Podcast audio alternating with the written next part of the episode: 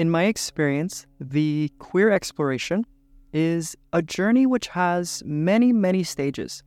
And in the beginning stages, I think that it's common for a queer person to engage with their exploration from within a certain way of being, which is primarily concerned with fulfilling self centric desires.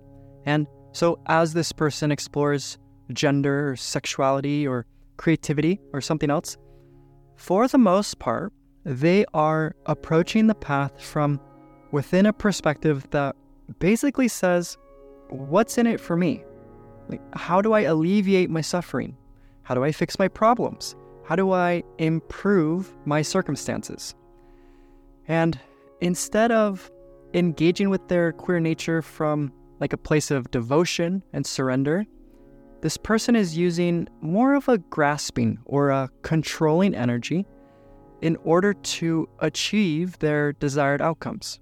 Like, for example, when I first started my transition, my primary objective was to just feel better. That I wanted to be free of dysphoria, I wanted to look different, I wanted to live different. And so, quite naturally, I saw my gender exploration as a means of getting all the different things that I wanted. And so, as I was taking those first few steps along the path, I could really feel myself like energetically, I was holding on to the process really tightly. And it was kind of like I was compulsively, even obsessively trying to force or impose my will onto life. And so, for a beginning stage explorer, I think that this approach is totally normal and even appropriate. But, like I said, this is a beginning stage orientation. And if we aren't careful, this can actually create problems for us down the line because while this way of being certainly helps to get the ball rolling, it isn't actually compatible with a later stage or a more evolved exploration.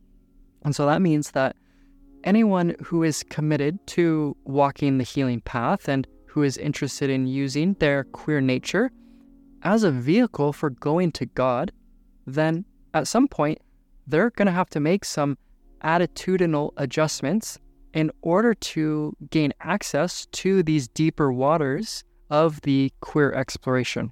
And so that's what we're going to be talking about today. First, we're going to cover the limitations of a self centered exploration, and then we are going to gently open ourselves to a more surrendered and a more devotional way of being. Okay, so I'll give you another example. So, when I first started this channel, started this project, I was very focused on all the things that being a successful creator could get me.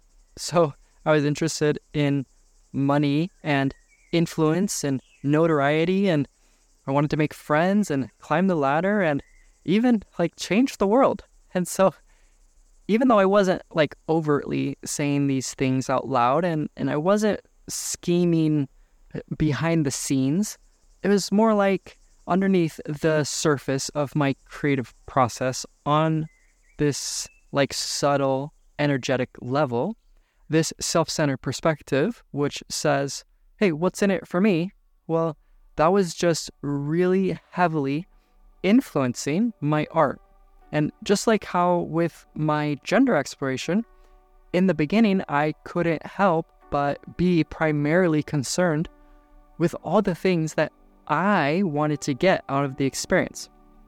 And I think that, that if I were to be like really brutally honest with myself about all the things that I want, you know, even including my motivations for starting this channel and including my desire for feminization, well, in the moments when this wanting is coming primarily from a place of grasping and clinging, then I think that what I really want isn't so much those things that I say I want or that I think I want, but instead it's more like I want to fill a void within myself, which is kind of tough to admit, but that's what it means to be a self centered human being, right?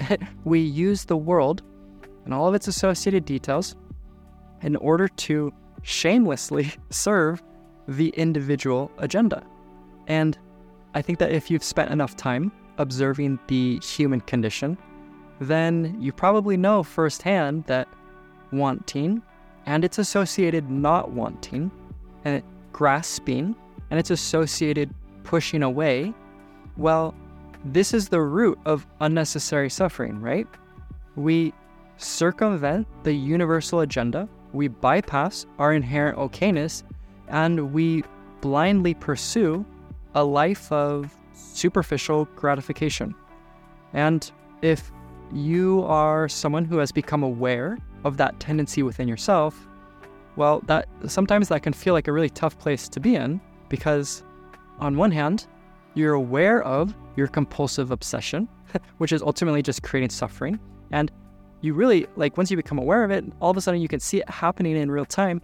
But then on the other hand, you're still hopelessly caught in the web of your own desires. And you'll find yourself like working tirelessly towards the things that you think you want. But then at the same time, you're also pushing away the things that you don't want uh, because those two things go hand in hand. And so then as a result of that, you're spinning around and around on the wheel of samsara.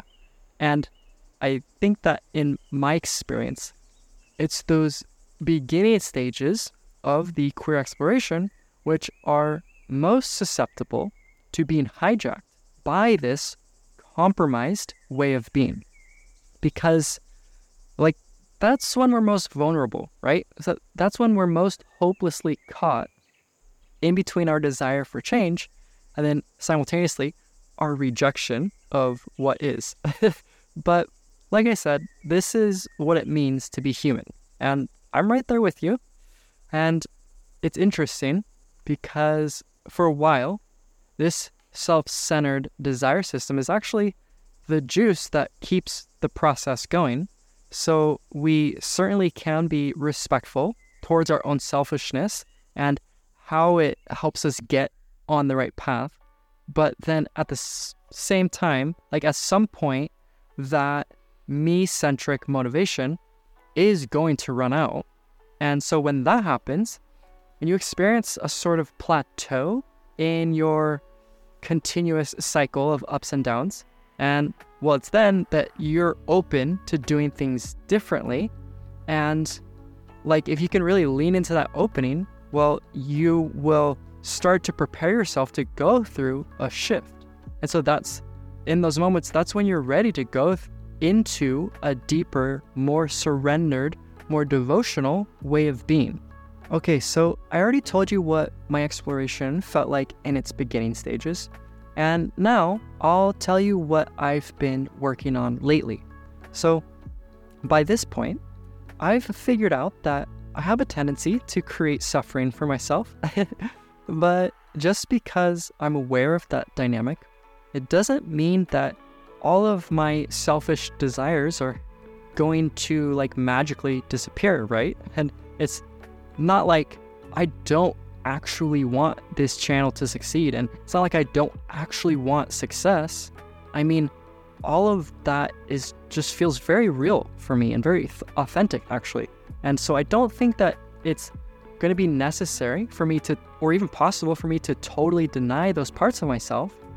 But it's more like I'm working towards letting go of my attachments to those desires. And then at the same time, I'm also working t- on connecting with a more expansive, more universal motivation system. And so when I create from that space, what it feels like is creating simply for the sake of creating and exploring simply for the sake of exploring. It's not because I'm trying to get somewhere or it's not because I'm trying to impose my will onto life, but simply this is just because I'm a creator, I'm an explorer, and this is what I do. This is just what feels most natural to me. Now, I get inspired, and then that inspiration guides me. I feel passionate, and that passion moves me. And it just so happens that for me, in this particular incarnation, this, just, this is how life is flowing through me. And this is just the direction that my life current is flowing. And so, what I've noticed is that as this gender exploration becomes more aligned, it seems like it's turning into an outlet for aliveness. And as this sexual exploration becomes more devotional, it's turning into a manifestation of love. And so the more that I can sink into that realization, the more that I surrender my agenda into the larger one, well, the more that I'm able to become a steward of my life energy. And it's also like the more vibrant my world becomes, and my environment is becoming more friendly, and, and even my body is feeling more aligned. And when I witness this creative process unfolding like right before my eyes, and when I experience the brilliance of creativity and the magic of gender and the power of sexuality, and I just allow for the process to evolve naturally and organically, well, in those moments, that's when life pulls me even deeper into itself. And that's when love wraps its arms even more fully around me. And that's when the truth of my being feels like it's illuminating the entire universe.